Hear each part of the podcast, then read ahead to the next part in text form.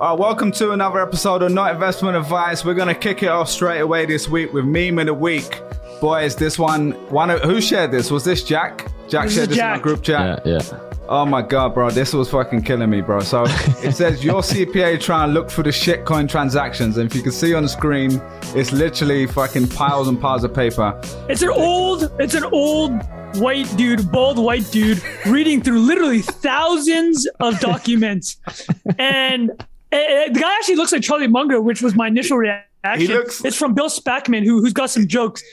He looks like a little bit of an eight. Well, it's like not even older. He might even be younger, but just not as in shape. Yeah, it's And, a it's uh, a it's a younger Charlie. Well, you know the I mean you know the joke with Buffett and Munger. They just read all day. That's like the whole shtick with them, right? They He's just reading spend all day reading. transactions right there, bro. Right, and then this guy looks like there has 12 hours worth of content to read, so it's like very on point. I, I man, that was so good. But Jack, you have been doing with this. Tell us about your tax lawyers and accountants looking at all your transactions while you're trying to buy a house. Well, the the um, mortgage application process with the, with seventy five percent of your income in crypto is quite interesting.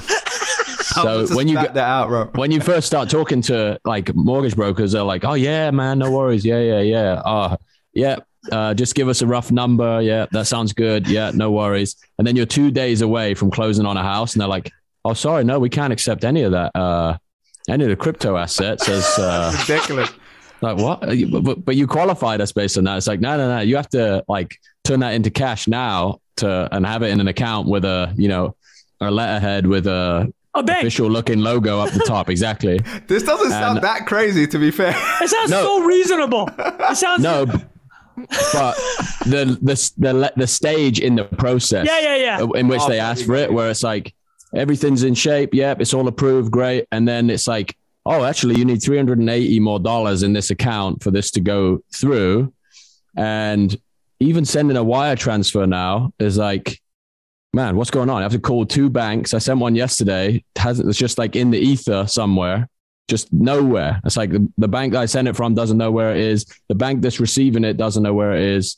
And then the mortgage broker's like, oh, the what even? A, yeah, I guess a mortgage broker's like, we need to get this to the underwriter. Where is it? It's like, I don't know. We'll, we'll It's just show cloud, up at mate. some in indeterminate time in the future. if it was on wire the chain, if it was on if the it was chain, a little you ether check it. scan, I could just speed up the gas, man. It'll be there. You'd be in the 45 seconds. right now. But, uh, Exactly. Yeah, all those old transactions, they literally take like five days because they they're like Oh my god, it's that's the worst. processed in some old. Hey, hey, hold up here. God. Let's not just be total like again. Oh, we're just chatting. biased here. It's like there's a reason those are in place too, right? It's like you don't want people wiring around thirty million dollars Well, you know, unaccounted I think- for. I think there's a reason they're in place, but there's also like a reason why it takes so long is because like this is like what infrastructure from the 1960s or Yeah, 70s yeah. or something ludicrous where it's like there's definitely a valid arguments like okay we can reverse this transaction if it was fraudulent because we're dealing with two institutions versus this takes 5 days because our systems are like complete shit you know Yeah, fair enough. You've been through it. And so week. what you're I can saying see is it that- in your eyes. yeah, Jack's he's holding back. He he wants us to close before this episode goes live. yeah, yeah, yeah. Well, I mean, all thing. Hopefully, touch wood, man. Um, by that time, that's not wood. The new By that time, yeah, yeah, yeah. It should be NI through. studio, you'll be in there. Well, well, Hopefully, yeah. Jack, This if will be the last three hundred, recording in this uh in this setting. If if you need if- three hundred eighty-three dollars, I'll Venmo you, bro. you know what, I might it might come to it. I might need the instant Venmo, man, before the work end of the working day. Jesus. All right, boys, let's let people know what we're talking about today. It's a packed agenda. So we got Joe Rogan controversy. Joe Rogan, Spotify had been all over the news. That was more like last week, but there's been more stuff that's come out in the last few days. So we're going to talk a little bit about that. Uh, we're going to tell you who the only winner of the Spotify Joe Rogan fiasco has been. So stay tuned for that part.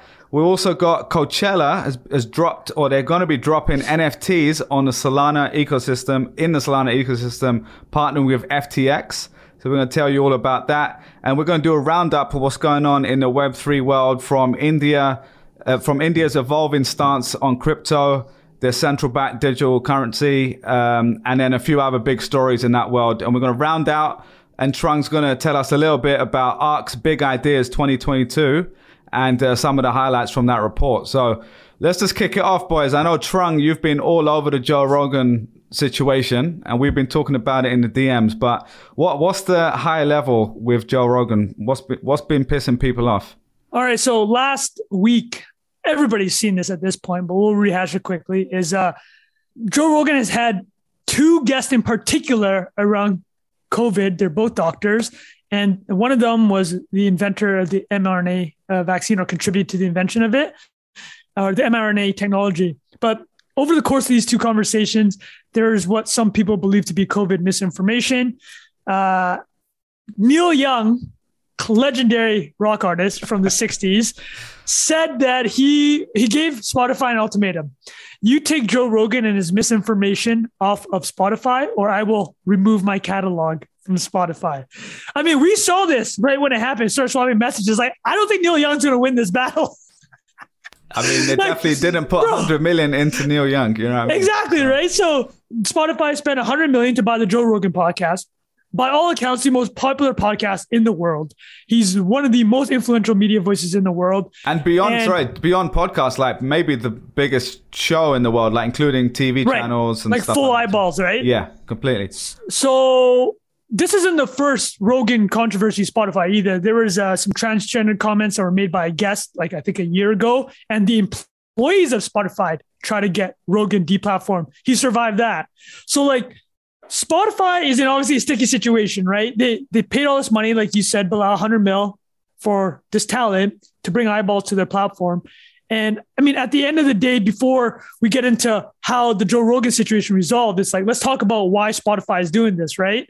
So, Spotify's business model is or started out just streaming songs. But the problem with streaming songs is that you pay out 70% of revenue to the uh, as royalties to the artist, right? And that means I'll show you guys this chart actually, if I can get a quick screen share here. This is a pretty wild chart.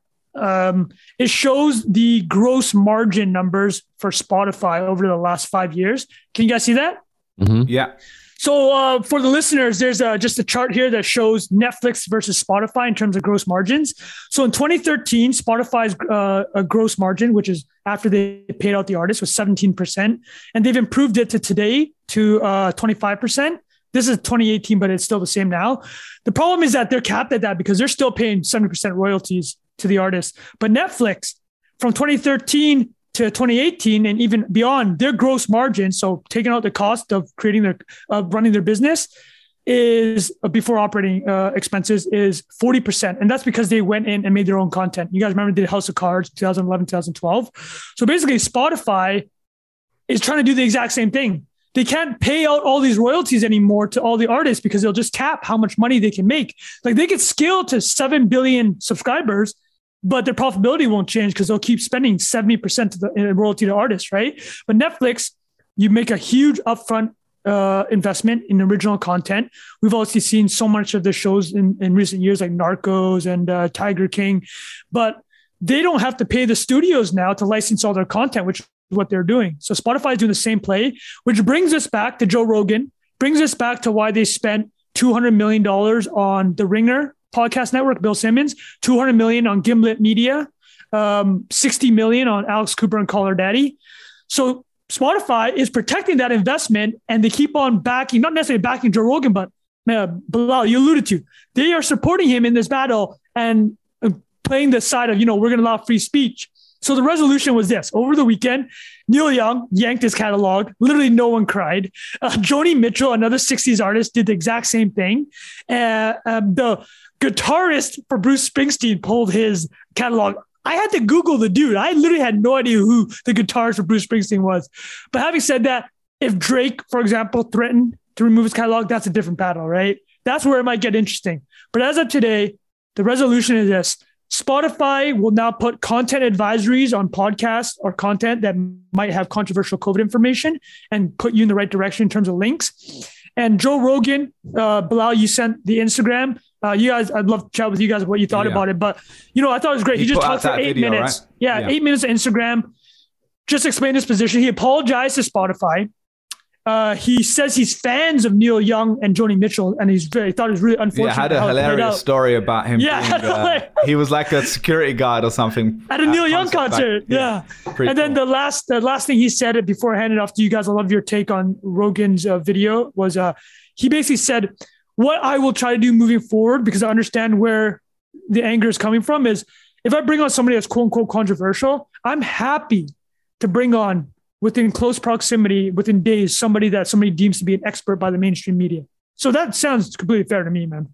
Yeah, I think I think the way he that video was maybe the most reasonable kind of like video you could have seen in in response Dude, it was to this. so reasonable. It was like Yeah, I so like I was quite impressed. I mean, I know he's like a stand-up comedian where they, you know, they practice stuff for, for thousands of times before doing stuff like that, and he's obviously like very eloquent because he speaks for four hours a day on a podcast.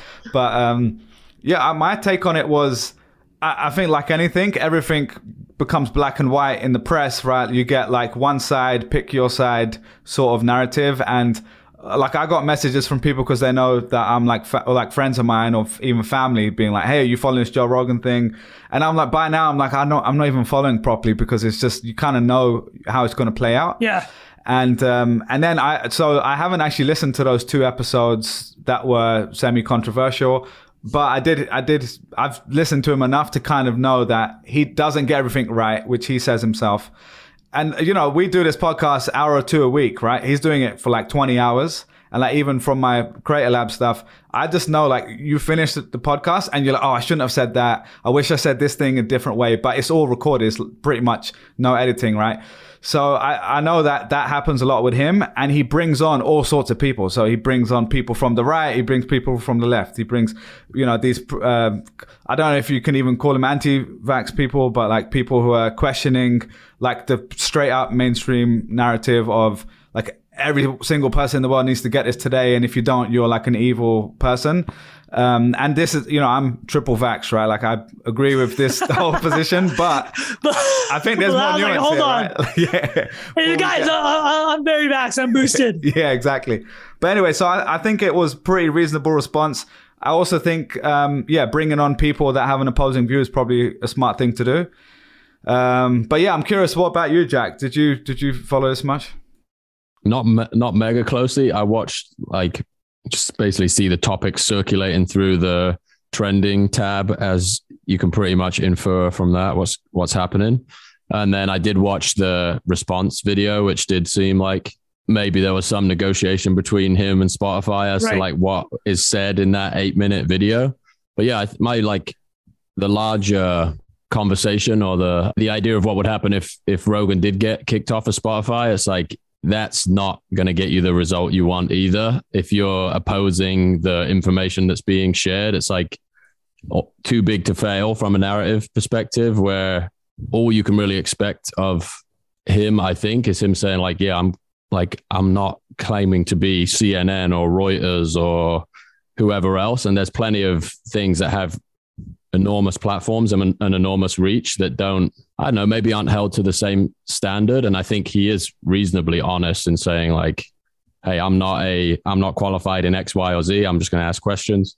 The bigger question is like the, like the response to it. It's almost like layers into that conversation we were having last week about the earned media Trump stuff. It's like Yeah. if something happens in response to something that is considered extreme by some people, then I mean, actually, maybe not. Like Trump wasn't able to start his own platform, was he? And he's arguably a bigger presence than Rogan. So maybe he would have been toast if Spotify kicked him off.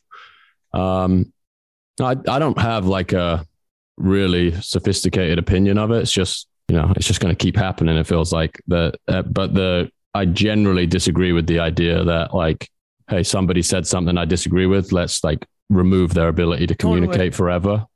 It's not really a, a, a sensible precedent or a sensible road to go Well, down. It feels I like. I think Bilal said something that kind of nails uh, your point here, Jack. He's like, Bilal knew how this was going to play out, right? Like, you saw the first seeds of it. You're like, okay, the mainstream media, you know exactly what they're going to say.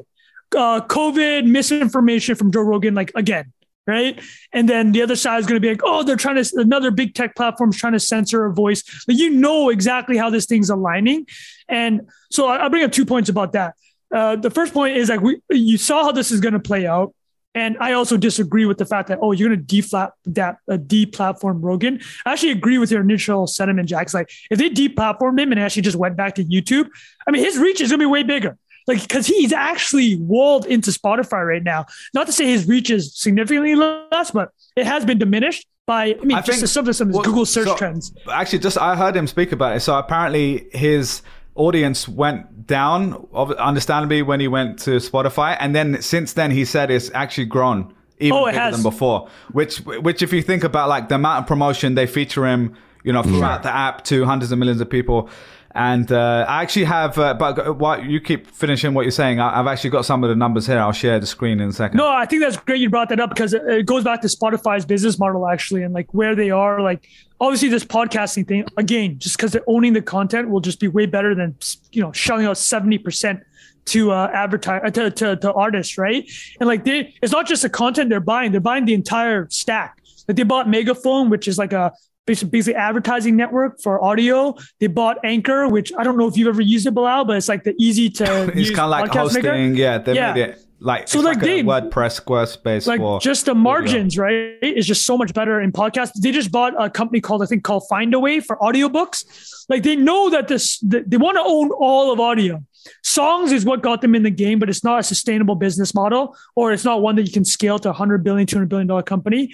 They're looking at Netflix. They saw what Netflix did. We need to own our own content. So that's what they're doing. And to your point, uh, uh, Bilal, about Joe Rogan's audience is bigger. I, I wouldn't be shocked because at the end of the day, like look at Spotify's numbers, right? They have 400 million users and they're just dumping your face. They're dumping his face. You open the app, he has his own section. Yeah. It's like, oh, hip hop, R&B, classical music, Joe Rogan.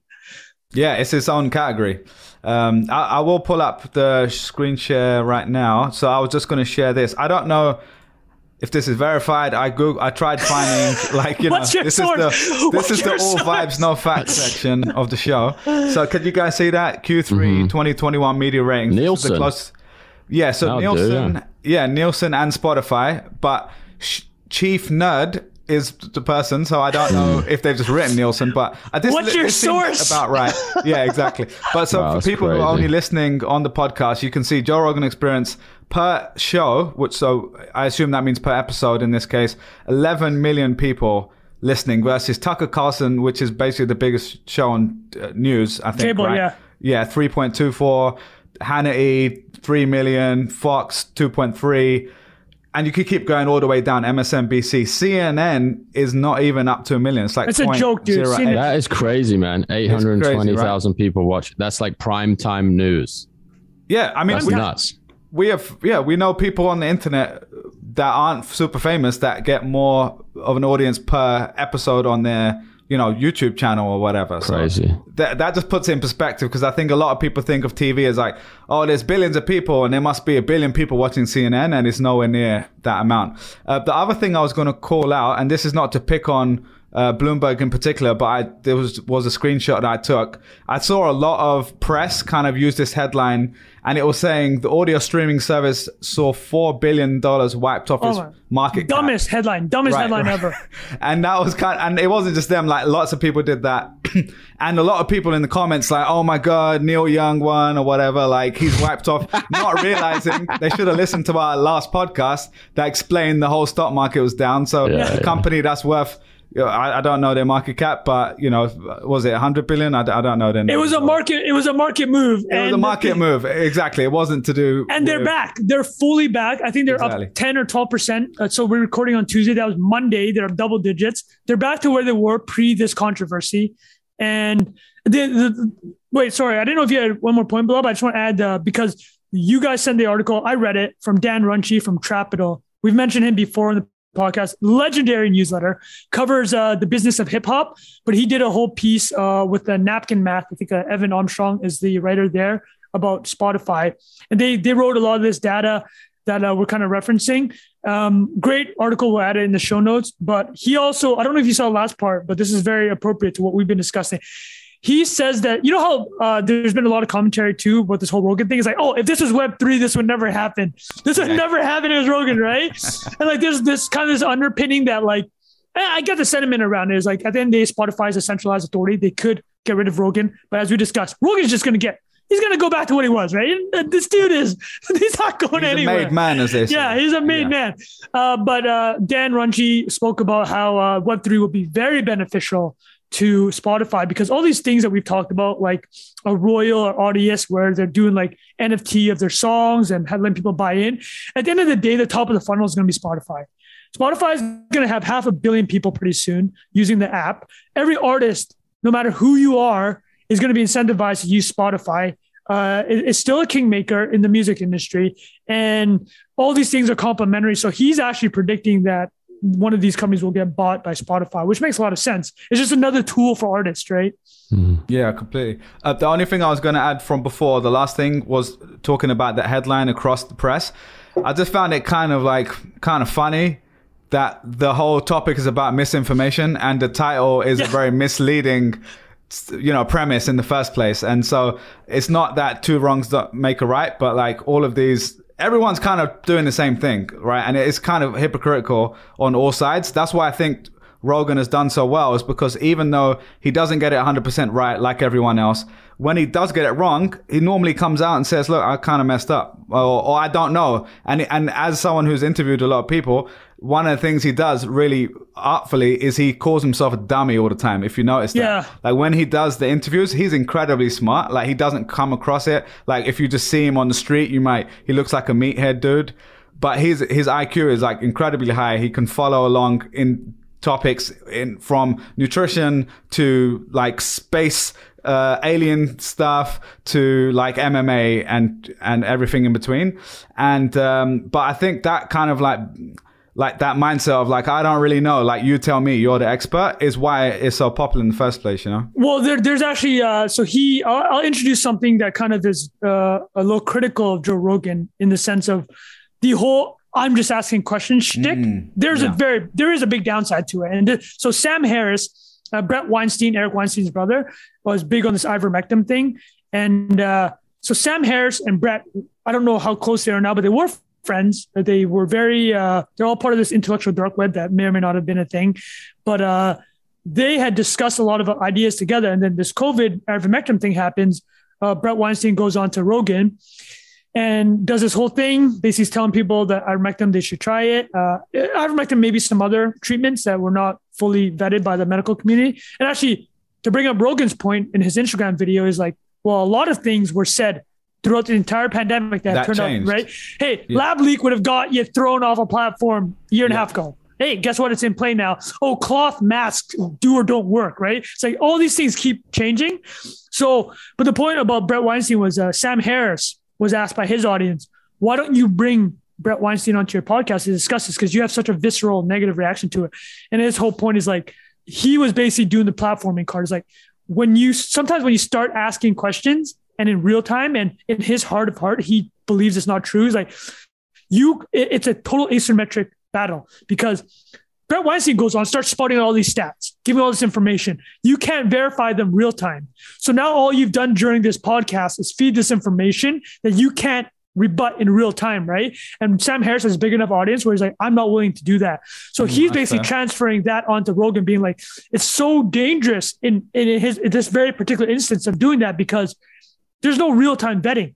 And it's like the whole thing that I think Winston Churchill says, or, you know, the lie gets halfway around the world before the truth puts its pants on, right? It's like the lie moves so quickly. It's like you can't even rebut it. So there's that aspect of it, which I think that's a that's a great point. I definitely right? think that's very fair. About and, like about saying just, just uh, sorry, but I just want to add like specifically to Joe Rogan's point of I'm just asking questions. This is where just asking questions can be a negative. Yeah, oh, completely. No, that's beautifully put, man. Um, was there anything else on on that before we move on? I mean, I know there's been this has been meme gold everywhere. We've seen people smashing it on on Twitter and beyond on this topic, but uh, I'm just looking at my notes as well. Anything else, uh, Jack or Trung? Nope. No we're gold. Yeah, the only other thing, the angle, I guess, the, the last thing I did want to bring up is kind of like the comedian w- angle, which is, yeah. or, especially with you, Trung, being like a writer, you've written comedy, like we're all massive fans of comedy as well. Like, where do you think, where do you kind of stand on that debate around like, it's a similar kind of world, right? Of c- can we talk about X, Y, Z? Uh, is anything funny? Can anything be joked about? Like, I'm just curious on your take on that, especially given your comedy kind of background as well. Man, I uh, I'm very much of the sentiment that you should be able to talk and joke about anything, not to justify that and support everything that's said, but definitely in the camp where would rather have people have the right to say it than not to say it. And uh, I mean, I'll just throw it like the, you want to play the whole lived experience. It's not my lived experience. My parents come from communist Vietnam, right? It's like the the stories that they passed down about what happened in the country in the 60s and 70s with a communist regime. Um, dude, the, you take away speech is like the first move. Like you take away speech because that's how you influence and persuade people. You take away that, you take away thought, it leads to everything else, right? It's the first, it's the first domino. And I've always said this, but I have a very hard time stomaching uh, people that haven't necessarily been through that and it, it come from especially if like from the gilded northeast. I'm not going to reference anybody specifically but i think you guys know who and the type of individual i'm talking about that just spouts off and says oh yeah you know communism isn't so bad. You know we should be allowed to do xyz look at this example. It's like just have no idea. They literally have no idea man. And that shit just we'll do an episode on it when we're big enough not to get canceled but it, it, i got thoughts don't want to get demonetized before we monetize, as we've said. But uh, yeah, that's that's interesting. Jack, anything else from you, mate? Oh, well, was, we'll leave it on Trung's profound statement and teaser for the next step. Yeah. Down with communism, is that what you're saying? Yeah. um, all right, man. Yeah, so I know, Trung, you've been uh, scouring the internet for the best takes on this whole situation. so uh, anything else you wanted to share before I, I... I know you want to share your screen, so you, you can just go for it. All right. Well, what's so? So I was just gonna say, I know we tagged it, but uh, Bilal mentioned it. So at the end of the day, there's really no winners here about the Spotify incident. We did, however, find a single winner. The winner of the Spotify Rogan Neil Young controversy is James Blunt, the, the British musical artist. So I need to ask you guys, Legend. actually. So what? You guys are British, okay? This tweet from James Blunt, it's perfect. It's just effing perfect. James Blunt writes, if Spotify doesn't immediately remove remove Joe Rogan, I will release new music on the platform. He's obviously playing on the joke that his music is awful. And actually, if you go through all of his Twitter, he engages with people because so many people write text like, I wonder if James Blunt is still around. Like, what a joke of an artist. So I'm asking you guys, I like James Blunt a lot. I love uh, uh, You're Beautiful. I love 1973. Those are bangers. He's British. You guys tell me in the in the early 2004 2005 when James Blunt's coming up, what's his reputation? I think he's the man. So you guys tell me. I, go on, Jack. I don't know. I don't remember there being anything like particularly negative about him. Like those are huge tunes, man. There's plenty of people that have come out, made a career off one tune. But here's nothing wrong with that. But this is what he, in his bio he literally. No, writes, this is it, right? Oh, this go, is go, it. Go, Hold on a second. I got it, brother. I'm going. No, I'm going Jack, ahead. Sorry, go on, go on. Jack nails it. Look at James Blunt's Twitter bio. This yeah, guy, there you go. James so Blunt writes in his Twitter bio, Cockney rhyming slang for the good stuff. Proof that one song is all you need. So good. Well, no, but bro, hold on I was gonna say my Yo. my take on it like was I put him in very much like the Daniel Bedingfield kind of group. Like if you remember him, he had like one or two bangers and he was very talented, but like I kind of forgot about him. But now on Twitter, he's so funny. Like no, he. I had so no. Good. I had no idea how funny this guy was. so when I say he's the winner of the Spotify incident, it's because I discovered how funny James Blunt was on Twitter. So here, so you guys, uh, so you, where did you bucket him, Bilal? Like, what type of artist did you put him with?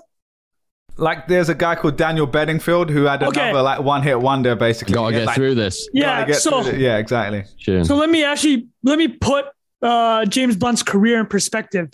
So before the song You're Beautiful came out, I think it's 2005, the last British artist to top number one in the United States was Elton John in 1997. Gone with the Wind, what? the Princess Diana That's song. wild. So, dude, you don't understand. There's an eight year gap, and James Blunt filled it. And the odds of James Blunt doing it so he's actually like, there's been a ton since, but like Ed Sheeran's like the most recent one, last five years, like Ed Sheeran, Ed Sheeran, Ed Sheeran, right? But like obviously the Beatles are British. So you're just like, oh, I, I bet British people are always uh, hitting number one in the States. It wasn't true. So this guy killed like an almost decade long leg of not having a number one song from a Brit. And here's the other beauty thing about it.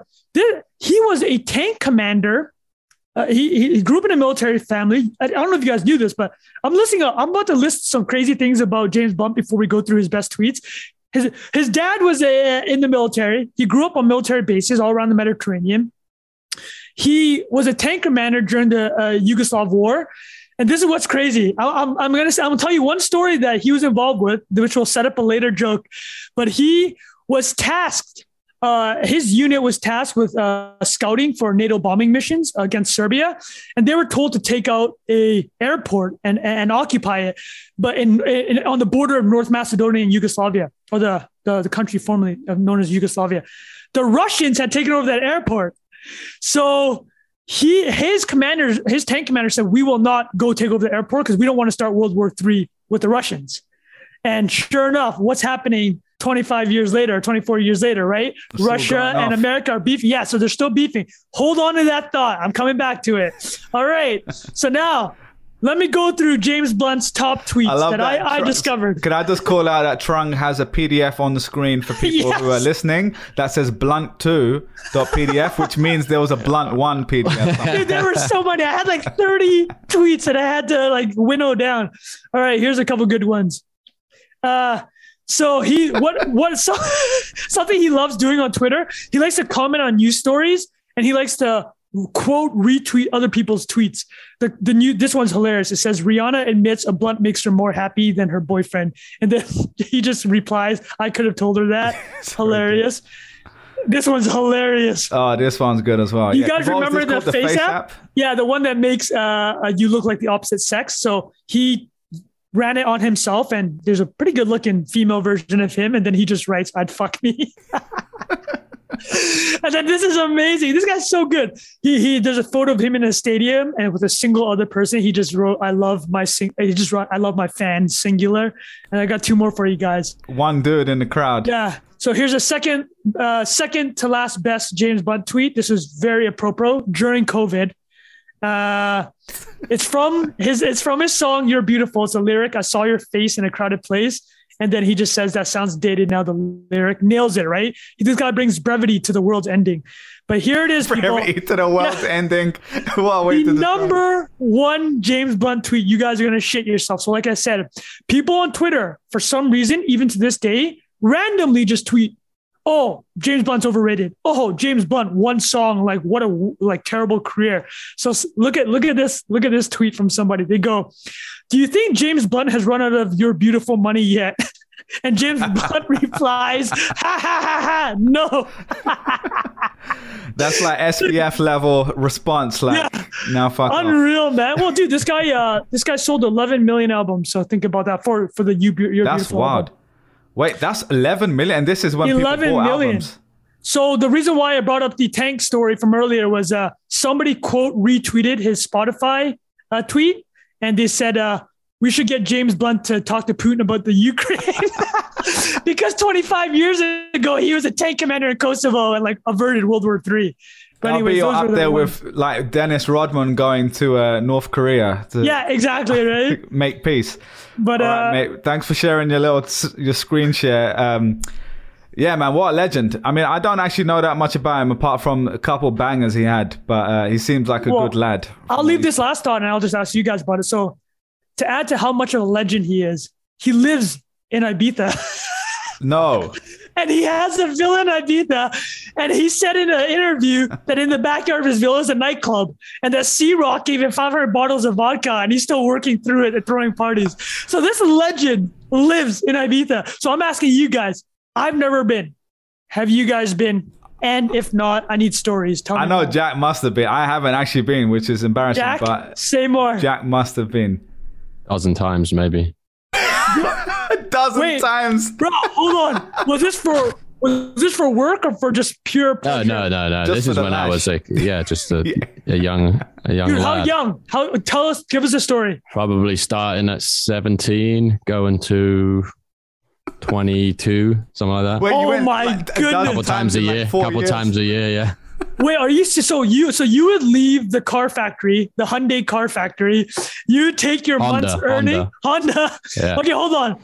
You need to start telling us about these Ibiza stories, We man. need some pictures. Celia, Jack- I Celia, stop Jack's listening. got some old- Celia, stop some old- listening. I got some pictures. I got some good pictures. Yeah. Okay, And some good so- stories. Tell us, give us a story. Uh, I got one good one on the top of my head. So I had, um, I was actually living in New York at the time, but I went to Ibiza to see the lads that I grew up with in uh, in the UK, and I accidentally booked a trip. My then girlfriend's uh, birthday. I was in Ibiza for the birthday, and I didn't re- recognize that the the dates overlapped. So I just booked the trip Oh boy. and then Oh, I boy. found out afterwards. I was like, oh shit. Um, no, we'll go do something straight after, right? Like, uh, you know, I'll I'll fly somewhere directly after. It was uh, like a, a mate of mine's. I don't know. So I, I went to Ibiza for a week from New York. Obviously, got in a really terrible state, and uh, Oh, terrible state. and I had to. I flew from uh, Ibiza to Mexico to meet her. Oh my goodness. and I'd because I was um we're doing this thing like uh back flipping into the pool uh, on like you know 50 times a day and I be and I got a really bad ear infection from it because I'd just been like in and out of the water a hundred times a day so I showed up in Mexico just completely ruined like uh couldn't go in the sun so I'd already been like completely sunburned gotten it like had to go to like the ER in Mexico for like get you know medical treatment on my ear needless to say that's no longer you know that didn't go too well in the end You're not married to her. It sounds like. No, no. Wait, but Jack, can you walk through the logistics of Ibiza? So, like, I understand that it's a bit of a obviously European playground. Um, Yeah. So, how long is it from uh, the UK to Ibiza? When Yes. you land there, like, what is it a weekend getaway, or you got to carve out more time? so Bilal know these stories too but Ibiza is like majority of traffic going to Ibiza is like budget airline lads you know so you'll go like the ratio of like men to women on an Ibiza flight from like Bristol airport is 99 to 1 It's like the something 5 like a.m. flight where people having pints in the yeah you yeah know, like yeah, yeah, yeah. Stansted Airport or whatever. Yeah, so all of these airports have um like Wetherspoons, which is like uh I don't even know how you describe it. It's An like a massive, massive, yeah, uh I guess chain of pubs in the UK, like the cheapest beer you can get on a night out. and All the airports have them. So any any airport that's running flights to Ibiza, the Wetherspoons will be full at four or five in the morning, and people drink maybe five, six pints of beer before they get on the plane, and they're obviously like this is like a bus, a city bus with wings on it, right? It's not a very pleasant situation. The flight is just terrible. You get there. Most people do like, I don't know, you could do a week or so there, but you could also do a couple nights. Um, How long is if you're flight? going hour, maybe hour and oh, it's only an tops. hour. Oh Yeah, it's god. not long. Um, there's, I think there's tiers of experiences in Ibiza, but mine was always the lowest end when I was, you know, going on my Honda money. Where it's like you're, uh, there's a pub called Lineker's. I don't know if it's still there, and it was uh, most of the situations like 15 euros all you can drink. So you would just show up at seven o'clock, do that, and then you would like have some, you know, go to some like degenerate nightclub until you know the early hour. I actually have got a really funny story about that. Um, we uh, a couple of lads I went with on one of those trips. We were taking like a illegal taxi to a nightclub once. You know, like just blokes that are like running taxis and not actually real taxis. And we're on this. Uh, we met these like northern lads in the pub. And we're, go with them, and they're all dressed up, and they've got wigs down. They're wearing all Y fronts, and they got wigs down the down the Y fronts for like the seventies. You know, the pubic wig. And uh, we're, we're driving to this nightclub, and um, we get pulled over by the Spanish police. and the driver that's driving the car is like, "Oh shit!" He looks back and he's like, "Oh man, I hope I cleared out the. I hope I cleared out the boot." And we're, I just look at my mate. I was like, "Oh, sh- we're like we're in big trouble here." Uh, Wait, wait, wait. Did he have a dead body there? What no, no, it's like he was like moving weight of some description. He's like, "Oh, I hope I, Oh you know, I hope I hoovered it out good enough." Yeah. Um, but anyway, I've just got this image seared in my head of these lads getting the pubic wigs ripped out of their uh, Y fronts by the police on the side of the road. And I've, oh man, that's like such a Sounds uh, like good times. yeah, we had some good times. years. Did you stay in a hostel, like bunks everywhere, or what, what kind of like what's the combination like? They're like they're like cheap hotels I stayed in, so it'd be like uh four of you in a room with two like two Oh. beds. Um yeah, that's like sometimes you book a room for four and you have like eight people in Yeah. there with you know you get the sofa and Travel someone lodge sleeping in the bath. Yeah, yeah, yeah. It's, And it's pretty low rent What is stuff. the clientele? So from you said 99% dudes. I'm just so interested. I love party. I love Yeah. the old party life, man. So I got a couple of these trips myself, uh, not to where you described those. It does sound like going to basically Bangkok. Um, what about the other guests in Ibiza? Who are we talking here? A lot of Russians. Oh, like who? Who? Like what other countries are are, are coming? Well, the, I think it's yeah, like people who like listen to electronic music. So if you watch, if you ever watch like uh, you know what Tomorrowland is? It's Yeah. like a huge electronic music festival, like um, It is in Belgium, right? Electric Daisy Carnival or whatever. So a lot of Europeans absolutely love electronic music. So you get like continental Europe, a lot of people from all over. Um, and then at the high end, I think you can actually go and have a pretty sophisticated time. And I'd be like, there's beautiful beaches and There's bays parts and that are like incredibly expensive. amazing like, villas. Yeah, yeah, $50 yeah. a drink sort of. What was it called? Pacha. Pacha's the famous club. Yeah, I remember I went, uh, I think it was 24 euros for a, you know, bottle of uh, water? uh, 24 euros for a beer or something in Pacha the first time I went. And that was like, you know, probably an eighth of my budget for the week. I'm like, oh, all right. Honda money was moving, Yeah, yeah, moving yeah. quickly. Oh yeah, it's, man. It's a good time, thing- man. I don't know what it's like anymore, but there's like the part that we used to stay is called San Antonio, and that's like the, you know, that's like The, the, area. Yeah, That's like yeah, the the grim part. area in the Southeast pretty Asia, grim part. Yeah, yeah, yeah. Khao San Road in uh, Bangkok. in Bangkok. And if you, if like one uh, great thing about like watching Brits on holiday in Europe is like they all um, they'll look for like an English breakfast. They'll wake up in uh, on a Spanish island and they'll be like, "Well, we need to find a you know we need to find an Irish up." pub to Yeah. go and get a fry up." And it's just, I mean, this is like a huge meme of English culture in general. like all Spanish and like any every European holiday town has to cater ridiculously to the to the you know, yeah. If the, you think the very narrow palette of the Brit.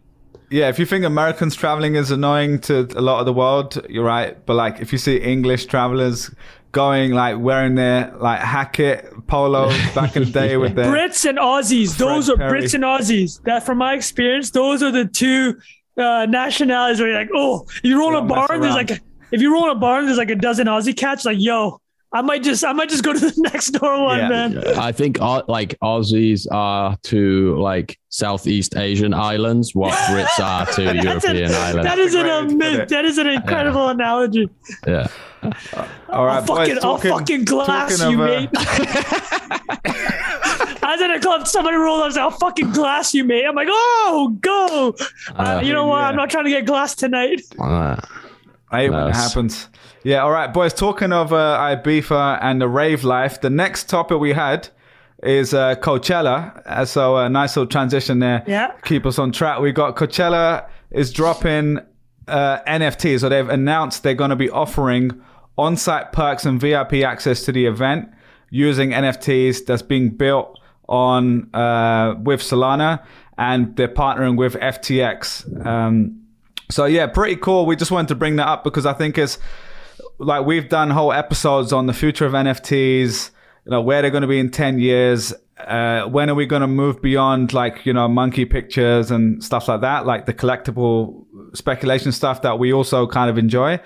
And this is an example of like, you know, a massive brand, um, not just in terms of number of people, but the type of people that go is like, you know, millions and millions of people know of Coachella and uh, also the people that are performing. Like this is going to be quite an interesting experiment. I don't know when this is going to actually happen because I think they've been on pause for the last since COVID, I guess. Um, so yeah, that was uh, an interesting one. Jack, you're the resident NFT guy here. Any any thoughts on kind of what how this could go? Yeah, I think the I didn't I haven't um read the whole story yet. I just like consumed the thread where it was announced and I it said that there's going to be 10 like 10 for 10 year like like there's going to be like a you know a high end NFT that grants you access for 10 years and then obviously that thing trades on a secondary market if you want to pass Oh, that on. wild.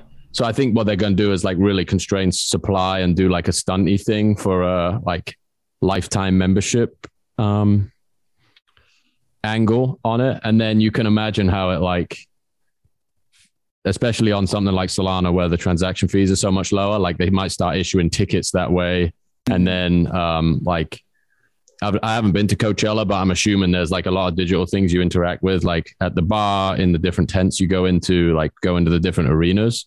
And I imagine like all the, you'll have like digital memorabilia that starts to, you, there's like proof of attendance badges. So say you saw, you know, act X in this arena or in this section, there'd probably be some like tokens to represent what you did on site as well.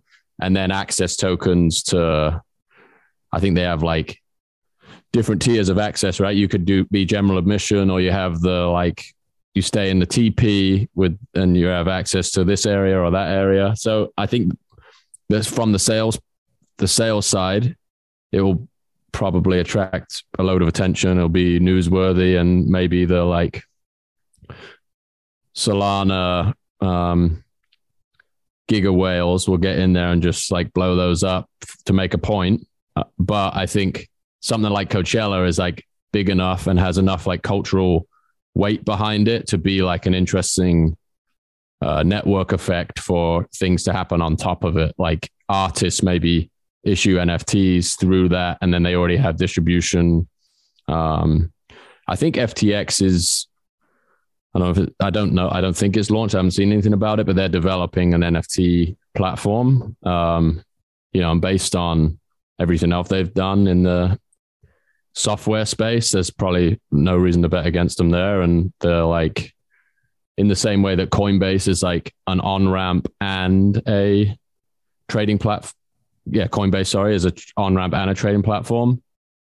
Whereas OpenSea is like you have to transact somewhere else and then you have to like move your money to a wallet and then yeah. mess about on OpenSea. So I think this is like, you know, a bit of a triple threat where you have the exchange, the NFT marketplace, and you have like this vision and the amount of money they're spending on partnerships at the brand level. Pretty interesting. Like the arenas that they're sponsoring. You can see this like rolling out into that too, like ticketing for isn't is it Miami FTX arena? Am I getting that right? Um, so I can see that like this being like a proof of concept for a lot of other. Um, you're muted, I think, Trung. Yeah, Miami Heat, Miami Heat, Miami Heat. So yeah, I think music, sport. Um, I'm trying to think of another category that would make sense. Those are probably two of the biggest. Um, For events, right? Yeah, any like, yeah, exactly. Events. Uh, and Solana makes a lot more sense because it's not 150 bucks to buy just to transact to buy the ticket.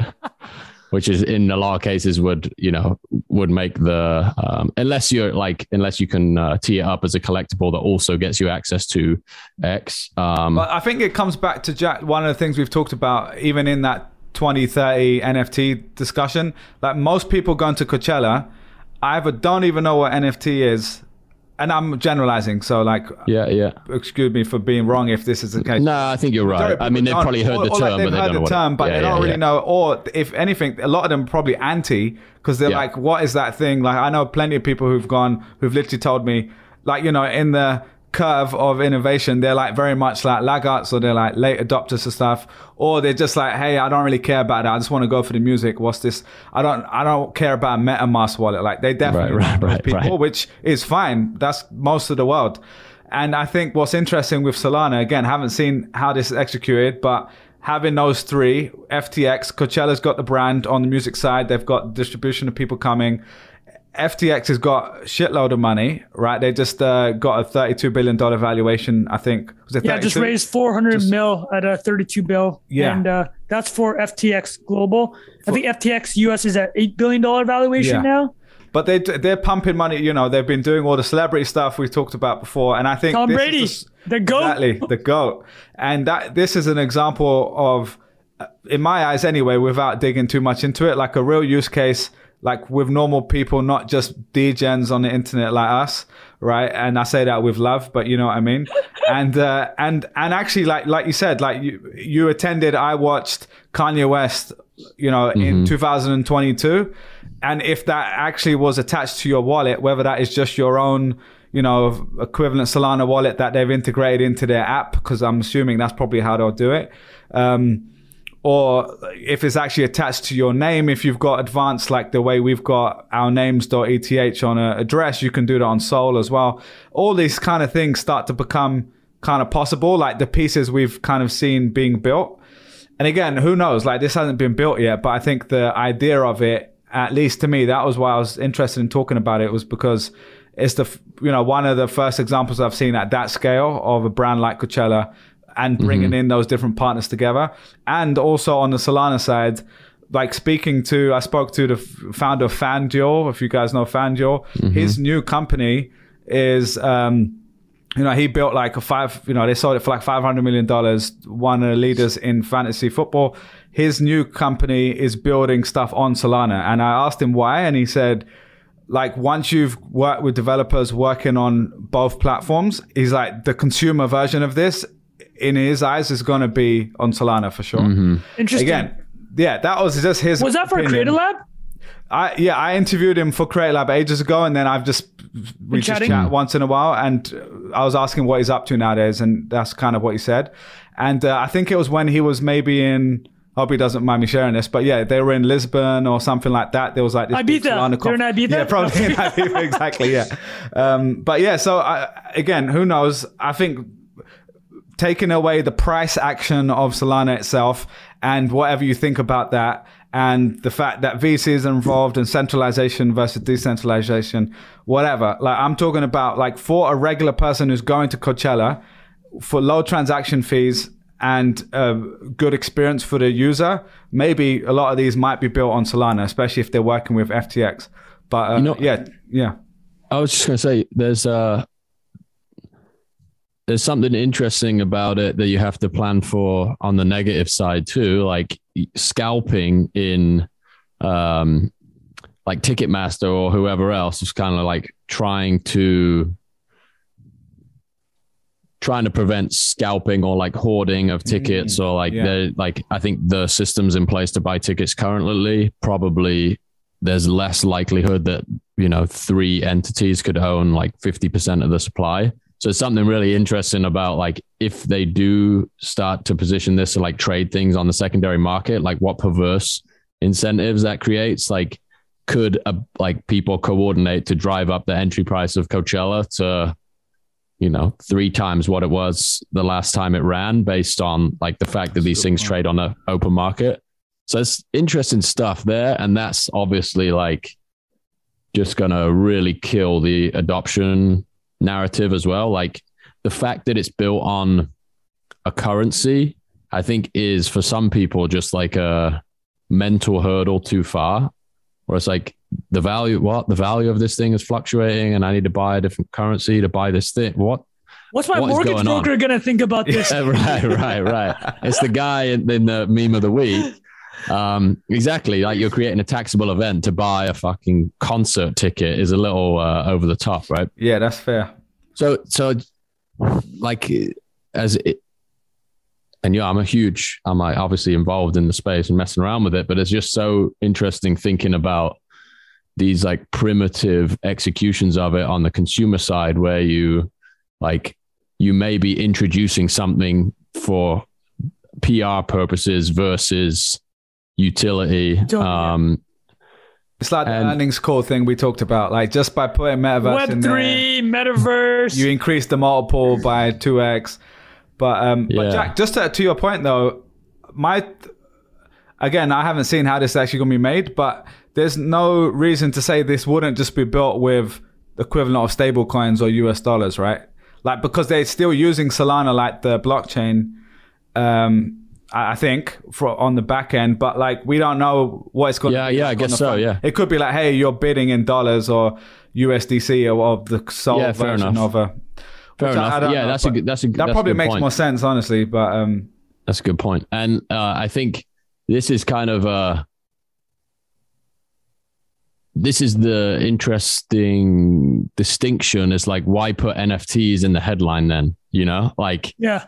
the you know we're The same reason we're putting Joe Rogan on his thumbnail, man. right, right, Oh yeah. Oh, Rogan's coming in the thumbnail.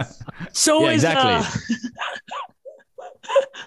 and blood, Wait, obviously. well, I'll actually laugh. You guys will laugh because when we talk about ARK, uh, their price target for uh, Bitcoin's a million. So we're gonna put that in the thumbnail and the description. No, that's the title. Is what? Bitcoin Why going to Bitcoin's million? going up? Oh, yeah. Wait, hold on. So, uh, I, my my thought on the FTX thing, I just want to jump on what Jackson was saying is when we've talked about FTX's strategy, right? It's like why are they buying the the stadium naming rights? Like why are they sponsoring all these athletes? And Sam Bankman-Fried, again on the Invest Like the Best podcast, told Patrick O'Shaughnessy, he's like Patrick O'Shaughnessy's like, what are you doing? Like, why are you spending all this money? He's like, so our core users right now are like not like you, me, Jack Blau, right? He's like, it's like the super hardcore FTX, I mean, the crypto trader, a dude spending 10 hours a day, 10 screens, right? So, like, FTX is providing the best speed, execution, uh, liquidity options for these individuals. But they're like, we, but versus uh, uh, Coinbase in the United States, which is obviously a super valuable market, just like almost no retail market share versus Coinbase relative to how big they are Mm. as an exchange. So all these moves by F- uh, Sam Bankman-Fried, he's basically saying, and uh, Jack has uh, alluded to this, is if you're making one decision a year as a retail investor, right? You're basically buying Bitcoin once because it's Thanksgiving, you're told about it, or or you just got some money from your parents, you're gonna buy it once You watch the same. you need to know what's top of mind, right? Like what's yeah, you watch the Saylor, you watch 25 hours on Michael Saylor. You're just wondering what, what what comes first to mind. What is the first thing that pops in your mind to make this to do this trade, right? And actually, Jack, did you share that screenshot? Is like I think SBF shared a screenshot of how unusable the onboarding flow was for FTX for retail. Mhm. It's like Oh we yeah, I saw that. Yeah, yeah. So like he was kind of calling like- out his own company, saying like, "Look, we know we need to improve this, right?" So he just like the, this Coachella thing, more top of funnel, right? Uh, but I think the other side of uh, uh, what Jack kind of mentioned is like if the if the first experience is shit, like that could be a bad thing. Like That's if that first point. experience is shit, like if it's negative, everybody's hoarding these things and they skyrocket in the secondary markets. Again, we don't know the mechanics. It sounds like it's just a sliver of the full capacity of Coachella, but there's also an opportunity where you could totally guff. It's like uh, people upset about ConstitutionDAO, right? Like Bilal doesn't care. He paid 150 in gas fees for an education. But uh, Yeah, that- dude, are you still holding people? No, I think I sold it when it went up. But I actually think I was uh, like five or ten x up on my hundred dollars or whatever I put into it. So the people token took off. So Let me see what people tokens are doing right now. But uh, anyway, so um, but while you while you're pulling up Trung, yeah, I, I think Jack, you brought up a great point there, and and Trung as well that it a lot of these consumer things you you almost really get like one time to make that impression. Like there's always in software you always have the like launch and iterate model, whereas a physical product or like honestly, podcast is a great example. A lot of people listen to a podcast once and they're like, "Oh, it's for me or it's not," and mm-hmm. it's like a quite a big like ask to be like, hey, here's an hour podcast, or go and all the way to Coachella for two days. And if you don't have a good experience, you're probably not going again. And they've got really good at making sure people that go have have the best time. So it will be interesting to see like how they actually use this like to create some benefit basically for the for the user for the people Yeah. going. Yeah, exactly. And and like uh, who said this? Like any great technology is indistinguishable from magic. Like Mm. yeah, leading with the description of the technology and like all of the like, hey, this is why you should care about this is like it just doesn't That's resonate with most people. It's going to fly around crypto Twitter and get talked to a podcast by idiots us. like us, yeah. you know. But like most people just be like, where do I buy the ticket? Is it like how do I show it at the gate? Oh, is it not an email anymore? Like there's significant hurdles to overcome, and obviously, in exchange for overcoming those hurdles, what's in it for me? And right now, it's oh, like potential hundred x profits. I'm participating in a market, and I'm like, you know, maybe there's some status signaling that goes with that, but something like a Coachella ticket.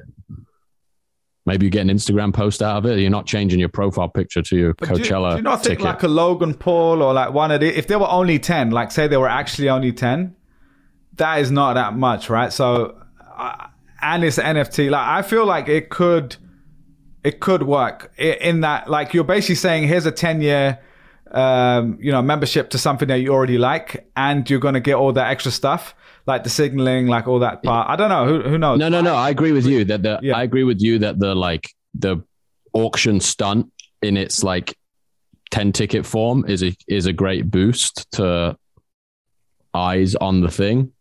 But I also think like attaching the technical format to Coachella is like, okay, then yeah, what? that, th- yeah, completely. And that, you're right. Like m- no one cares that it's NFT. They they care about like what what's in it for them essentially. So, but, but I but think that does NFT get people to participate in the auction, right? The and fact to that talk it's about it like we Yeah. are. So maybe yeah, uh, Clever, It's the, clever. It's, it, maybe Yeah, it's well, hey, listen, we we took the bait.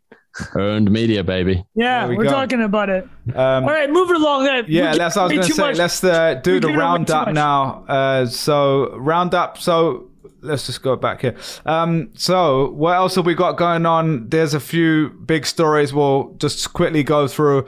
India apparently is reversing, like basically we're, we're banning, you know, cryptocurrencies for a while. There's been talk about that, and then. Uh, there's been news that's just come out saying that instead of banning, they're now going to make it taxable. So if you make any gains on any crypto, you're liable to pay 30% tax, I think. This hasn't come into effect yet. I don't think it's going to come into effect or they're discussing it. Um, so that is, uh, I think, overall a positive thing uh, versus them completely banning it and saying this is bad. They've also talked about a digital rupee or a CBDC, which is stands for central bank digital currency. We've seen other countries talk about it. China, uh, a few, a bunch of countries have already exploring this. Um, so yeah, curious. Before we go into the other ones, anything else from you guys on that? Like, I don't know if you really cover, uh, were following this much. I uh I would just add the whole Balaji. I mean, Balaji obviously has been very involved. He's written, he wrote that article I think this time last year about like why India shouldn't ban crypto, and I think he ended up talking with government officials, uh, either in their treasury or their central bank. The dude's connected, and uh, I think this plays out to something that Balaji talked about, and we've talked about on the show is his framing of the world. It's going to be woke capitalism, which is kind of the states as the as the center of that, and then you have uh, what was it? Was it decentralized capitalism or crypto capitalism? Crypto capitalism Yeah. and then uh, BTC versus CCP. And then, then yeah, right. And then That well, sounds and, like versus, you've been listening to uh, the yeah, versus series. versus NYT, right? The New York Times is like the as Mhm. the as the woke capitalism, uh, where people have to submit to the you know the the crowd. Uh, the CCP is uh, the authoritarian capitalism. It's like they'll control everything within their closed system.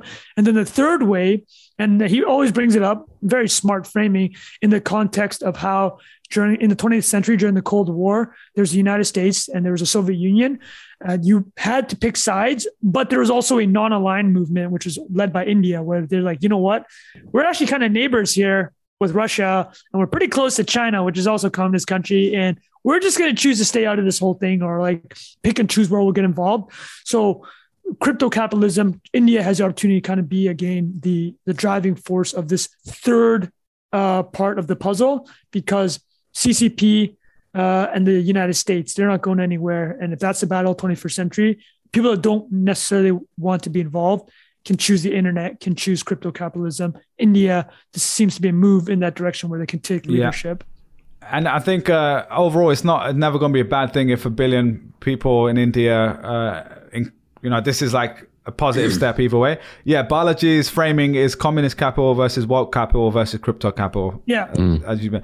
So um, yeah, I think overall positive thing, but it's not this big bullish thing like oh they're embracing it so much that uh, they're like hey everyone go and buy Bitcoin. It's not like that. Which some people online were kind of frame. it Bitcoin as. 100, Bitcoin 500,000. exactly, exactly. So uh, yeah, and then just a, a couple quick fire things as well that's happened. Uh, Meta, aka Facebook, um, apparently is pre- is uh, shutting down Diem, uh, which previously was known as Libra. I don't know. This has just been reported. I don't know if this is actually true, uh, but that was something that was reported just today. Um, we also saw that last time we spoke about LooksRare, and there was. Um, confirmation that there was reportedly $8 billion worth of wash trading on the platform. Again, doesn't take away from the fact that it's a viable alternative um, and like doesn't It just spun up, right? Like it just Yeah, spun exactly, up spun up. overnight and just dropped it as a competitor. Exactly. but with the, when we actually talked about it, there was speculation that there were these big transactions going from one wallet to another. And there was speculation that was wash trading. Again, that doesn't mean the whole platform's terrible, uh, but that's something to have on your radar. And then the last thing, Visa reported that 2.5 billion dollars in payments were made with their crypto link cards in the first fiscal year quarter in 2022. So More than last year wild. already. Already more than last year. Already more than last year, exactly. Obviously, So- a drop Oh, in the wow. bucket for them, or a drop in the bucket, but it's up and to the right. So so Exactly. Crypto transactions on that. What are, what products are they using to make that happen? I think they're the I think they're the the cards that are related to crypto. So I don't know if that means like you know how uh like Coinbase or something. Coinbase or what's see the that. other one? BlockFi. They have those cards. I'm not sure if it's related to that, but um, they're they're obviously powering a lot of these things because everyone needs to work with Visa. So actually, quite an interesting point because I know Chamath had talked quite like negatively about both Mastercard and Visa, saying they're going to be the big losers in the next. You know, I think he was saying like in the next year. Yeah. Uh, maybe longer. Obviously, in the much longer term, it kind of makes sense. But in my opinion, again, I'm not a billionaire doing this for a living, but my opinion is like those guys are still, you know, they are the existing infrastructure. So if anything, it's gonna rails. built exactly, they're rails for how everyone is already using stuff. So if anything, it feels like they're in a great position to not take that much risk and still gain from all of this. Still They get their crushed- rake. Yeah, they Exactly. just they just crushed earnings, crushed it. Mm. Um, let me uh, let me pull up something for you. Well, let me let me opine quickly on uh, the the Diem uh, Facebook thing. Um, Yeah, go on. That's just been cursed from the beginning, right? Like they Yeah. launched with like 25 partners, like PayPal's involved, a couple of these banks are involved. And just from the beginning, the way they framed it was just so dumb. It's like, oh, we're going to build a competing currency versus the world's existing central bank led currencies. I mean, this is the difference between the Bitcoin approach and how Bitcoin came into being a trillion dollar asset, right? Versus Facebook the immaculate conception of Bitcoin. Where's Satoshi? No one freaking knows, right? And there's none of the like you're there's no individual. It's like the whole Batman thing is like Batman is what matters, right? Like it's the existence of him just complicates it. But like you're gonna let Zuck build a competing currency based on everything that he's already been blamed with in the world. Like he's already been blamed with the destroying the world. What are the odds that this thing was gonna work out? But they're scattering the team. The whole thing's been cursed from the beginning. It was called Libra, called Diem now, and yeah, it's just it's been a whole cluster, which is why they renamed to Meta, and they're gonna try to win from there.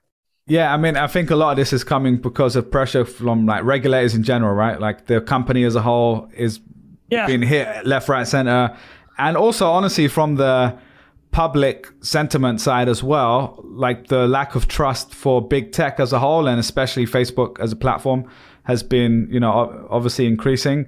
Um, I will say, without obviously saying any names, I have a friend who had worked on this team and I'd spoken and I was like, hey, like, it seems kind of interesting, but like, what's the deal? Like, why would anyone use this? And I feel like a lot of the people I spoke to, they were just so focused on, oh, well, technically, this is going to be so much quicker. It's going to be cheap and blah, blah, blah. And I'm like, I get that. But like you, but from a use case point of view, the reason Bitcoin and the whole kind of like Web3 stuff has popped off so much is because there's this underlying differentiator. There's not a middleman. There's not a centralized entity. Right. And uh, so, yeah, and I guess like to me, there's either going to be those government run digital currencies. It's probably going to be both. There's going to be the central bank digital currencies, and people still trust, you know, um, the US government, the UK government, or whatever, and they're happy to use their pounds in a, in a digital wallet because they're already using phones or whatever anyway. And then I think there's this growing side, which is, hey, there's an alternative. This is the internet's version of money. This is the internet's economy, basically.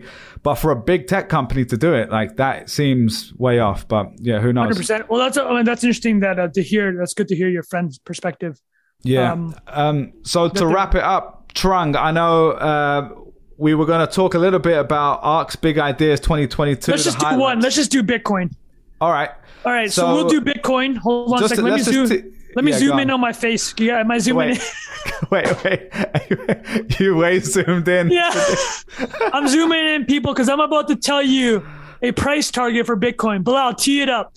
Wait, okay. So, first of all, do we need to know what the the ARK big ideas is? Lot Yeah, do you want to say what what our big So, idea is? Yeah, so ARK, we we know Cathie Wood have um they've they every year they basically come out with these big ideas for the year. It's like a ninety page report or something like that. I didn't actually read it this year yet. I was waiting for the Trung summary because he normally does a good job coming. on The threads coming. Yeah, yeah. And um, so, yeah, they basically break down all the emerging trends, you know, AI, cryptocurrency, Space. space, etc., etc. So that is kind of it.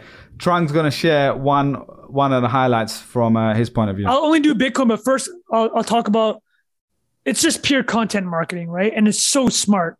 They uh margins. You guys ever read margins? Uh, read margins. Uh, that's uh, Raj and Khan. Really Mhm. smart article they did was uh about her not speaking about her, but about her strategy. So she updates her ETF every single day, right? So you can see what she's bought and sold. And so you know what ends up happening. We talk about earned media. CNBC just picks it up every single day. Oh, Cathie Wood added 1% of her holdings to Tesla. So every single day she's publishing this. She's perfecting content marketing, right? And it just builds this mind share because CNBC just keeps taking the bait. They keep publishing the changing in her holdings. And uh and and Raj uh uh Rajan, Rajan, sorry, not Raj. Rajan was just commenting how smart of a strategy it was. And but the reason I bring that up is like this whole uh big idea is PDF. Same idea. It's like I read this one and I read last year's pretty much the same document. It's, some things are updated, but it becomes this whole big drop. They're Yeah. holding a, uh, they held like a conference around it, and now people like you and me, it's just like the whole Coachella thing. We're we're eating it, man. We're taking the bait and we're discussing it, but it's because she just throws us such ridiculous numbers. And, and not to say that the research isn't good. I mean, they've had some very talented people on the team, and some of the research is very good.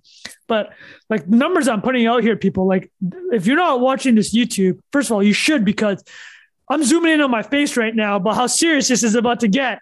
So this has been hyper zoomed on my face because I'm about to tell you the price target that Cathie Wood has put on Bitcoin, not investment advice. all right, let me tease you guys with her rationale here. Okay. So today, Bitcoin is a trillion dollar ish asset as a, a comparison with other asset classes, gold is 10 trillion, equities are 100 trillion, global real estate is 220 trillion. Global real estate, as Jack Butcher will tell you, is the store of value. So Bitcoin can go after all these different opportunities.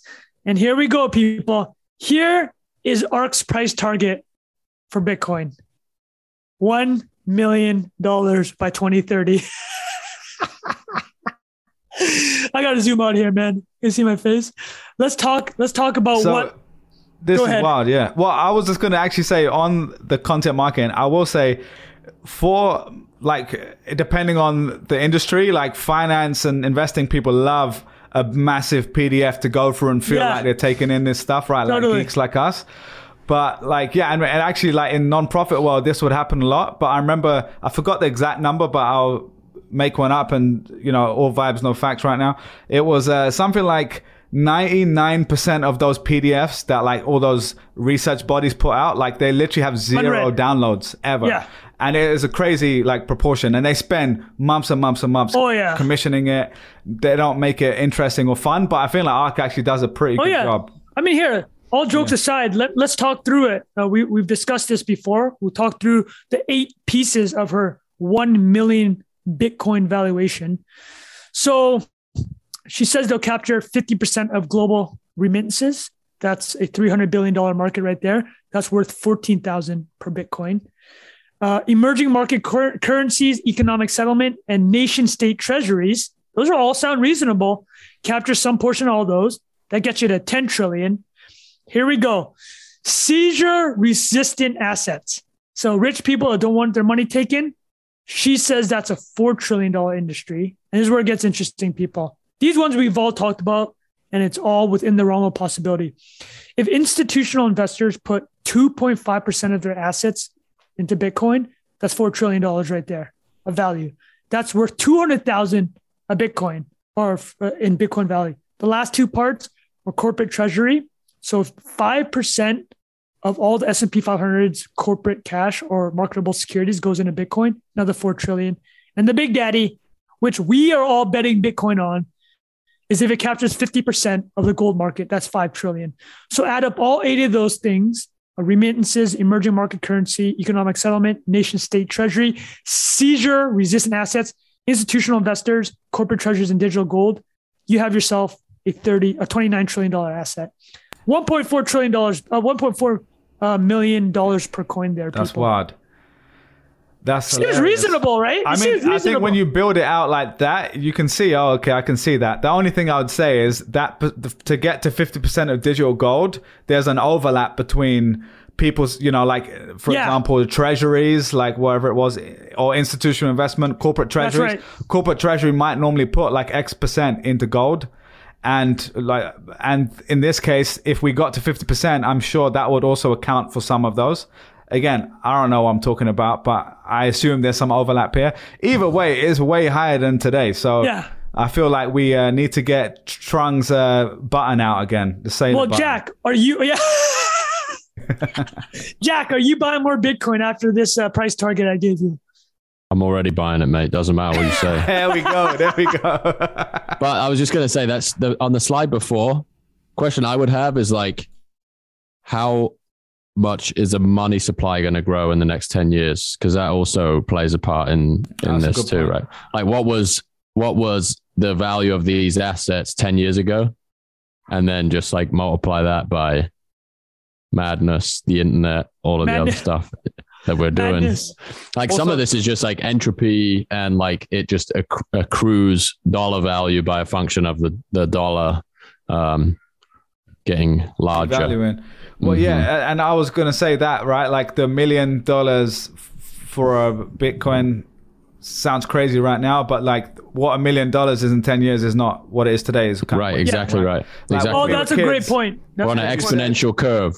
Uh, completely, exactly. And I, I, I was thinking about this the other day because when we were kids, like if you said the word millionaire, right, like you'd be like, "Oh my god, a millionaire! Like that's crazy." Yeah. Imagine how many all- Freddos I can buy with that below. Exactly, exactly. And then, uh, growing up in the UK, to round out the, the whole conversation as well, there was a famous show called Only Fools and Horses. Trung, have you ever heard of this? or Never seen heard it? this. Oh my, oh god, you're gonna love it's this. the best. It's an incredible show, and the the whole premise of the show are these two kind of Cockney geezers, and they're like tradesmen in the market basically, and they're like every year it's like this time next year we're going to be millionaires, and it's just this phrase that's like ingrained in you, and now a millionaire is not that crazy because it wasn't what it was back in the day, which is a Well, hold on a second. What does Cockney mean? Because James Blunt has that in his bio. Cockney rhyming slang for the good stuff. Cockney is like I don't even know how to de- to define it, but it's like a type of English or London accent is the kind of I think Okay. or like a type of person. So it's normally like kind of like a working class uh, person from like often East London is the way I grew up with it, and they Maybe talk- like Yankee is a good parallel. yeah, like the typical Yankee. Yeah, exactly. Oh, Yankee. Okay, that makes sense. But specifically with Cockney rhyming slang, what he talked about. Have you heard of that before, Trung? I feel like you're gonna love this as a writer and a I'm literally looking at James Blunt. What is Cockney rhyming Cockney slang? rhyming slang is the most incredible language, which is basically like you'll say apples and pears for stairs, and you'll and you'll say like get on the- hip-hop? I can't. Yeah, I can, no. It's like you. It's a whole different language, and it was used to kind of like talk amongst other people, and they didn't understand. It was kind of like a secret language. I'm Googling it. Can we do a Cockney slang episode? Oh yeah, I mean that's Okay. definitely a good segment. Let's do that. And also, let's do some stretch goals. Last week, we said we're going to get Taylor Sheridan on the show. No progress yet, but I'm working on it. We're working on it. Listeners, we're all working on it. James Blunt, we're getting James Blunt on this show. There we go. I feel like you could DM and, and it's done. Yo, let's do it, man. James. Trung the Trung the master. James Blunt, we chatting, bro. All right, boys. Should we call it? That was a great, great. yeah, that was chat. awesome, man. That was perfect. Um, if any, the only thing I would say, if anyone's interested in Cockney rhyming slang, just Google Leytonstone ATM Cockney rhyming slang, and there's the most incredible ATM cash point in Leytonstone, where I was born in East London, and it literally has like you know when you can change English to Spanish or whatever. There's a button to do Cockney rhyming slang, Love and it. and it has like all the different words for like twenty pound note 50 pound note, all that sort of stuff is pretty incredible. All right. And, and uh, as always, thanks for being here, listening. Uh, make sure you're subscribed on all the platforms on Apple Podcast, on Spotify, on YouTube. Let us know what you thought of this episode in the comments below. Start hitting the likes and the Yeah, liking on smash the like button. Exactly, yeah. And uh, we will see you on the next one. Peace out.